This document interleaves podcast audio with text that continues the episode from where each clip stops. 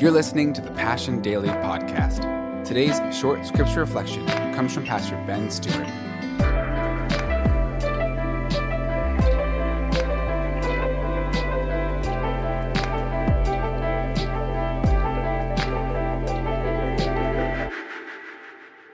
Well, hey there. I am excited about the potential that lies before us today because we're about to enter one of the most profound, certainly the most personal, letters ever written by the great apostle Paul, the letter of 2nd Timothy.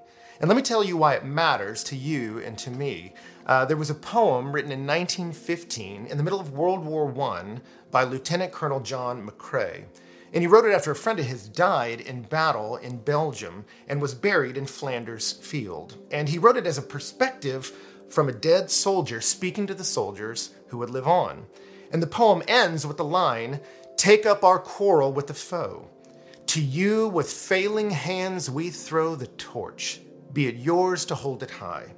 And if you break faith, we shall not rest, though poppies grow in Flanders Field. To you with failing hand we throw the torch. It be yours to hold it high. That's the perspective. It's your turn to lead. And that's what's happening in the book of Second Timothy. These are the last recorded words we have from the great apostle Paul.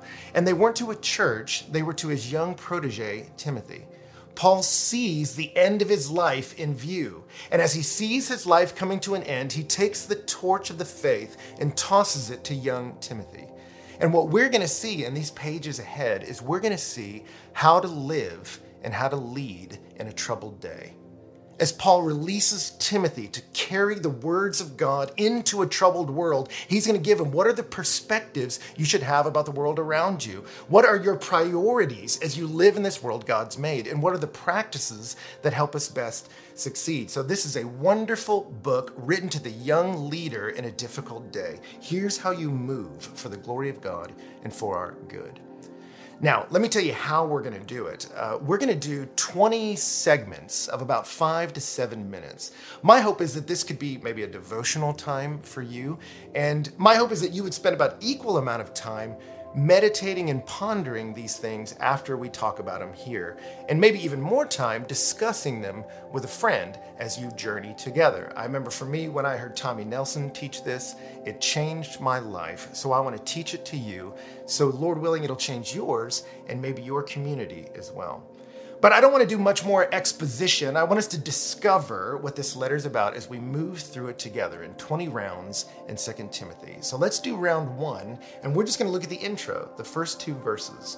So take a deep breath, if you will, in through the nose, out through the mouth, lower your heart rate, clear your mind, and let's read the Word of God together. 2 Timothy chapter 1, verse 1.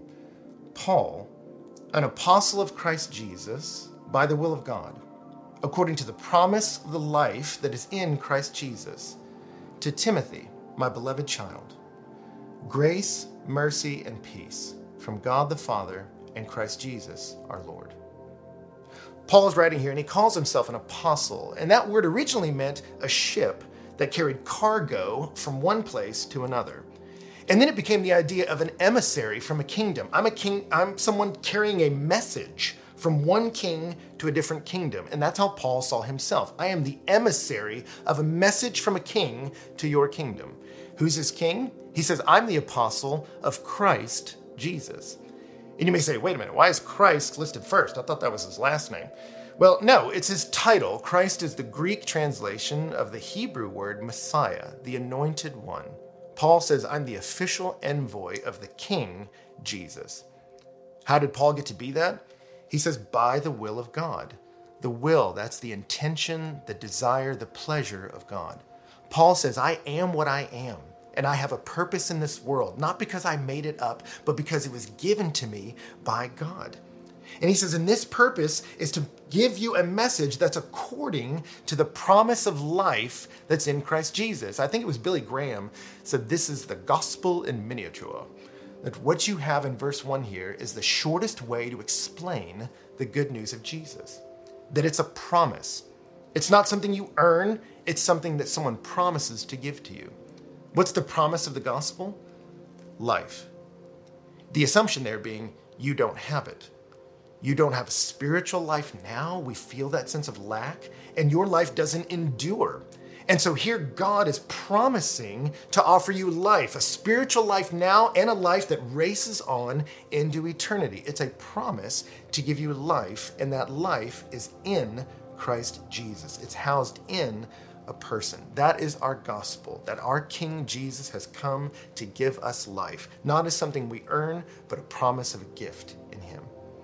So that Paul introduces himself and then he writes to Timothy, my beloved child. Now, Timothy's not his biological son. Uh, you can read about in Acts 16. Timothy was uh, Paul's mentee, his protege that traveled with him. And yet he became more than just an employee. Paul looks at him and says, Possessive pronoun, you're my beloved. I love you, child. This has a deep relationship to it. Which then begs the question then why did Paul give his full title if he knows the guy? They traveled together. And we'll cover that in round two. But he ends with what is typically a, a, wish from Paul. He normally opens letters with grace and peace from God our Father and Christ Jesus our Lord. Grace, the kindness of God you don't deserve, and peace, that gives you peace with God externally and peace within. That's the gift of God in Jesus. That's normally how he starts a letter. But then Paul tips his cards with the addition of a word about what this letter's about. He adds the word for Timothy, mercy. And in doing that, he shows us where this is going. Mercy is help provided for the one who needs it. And what we're going to discover here is Timothy's in a difficult moment. And in a difficult day, he needs mercy. And that mercy comes in a letter from Paul. So I want to end with this. Just as you ponder these things, maybe ask God what stands out to you and what it means to you. But let me close with this. All Paul had to do was to say, Paul to Timothy, what's up? That's all he had to do. This is the intro. And yet, notice whose name takes center stage three times Christ Jesus, Christ Jesus, Christ Jesus.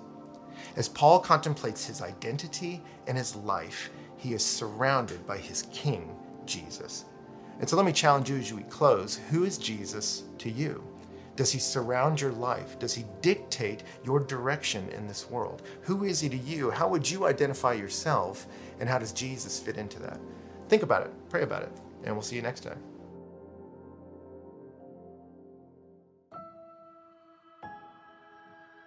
Thanks again for listening to the Passion Daily Podcast. And don't forget to go and subscribe to the Passion City Church and Passion City Church DC podcasts for our full messages every week.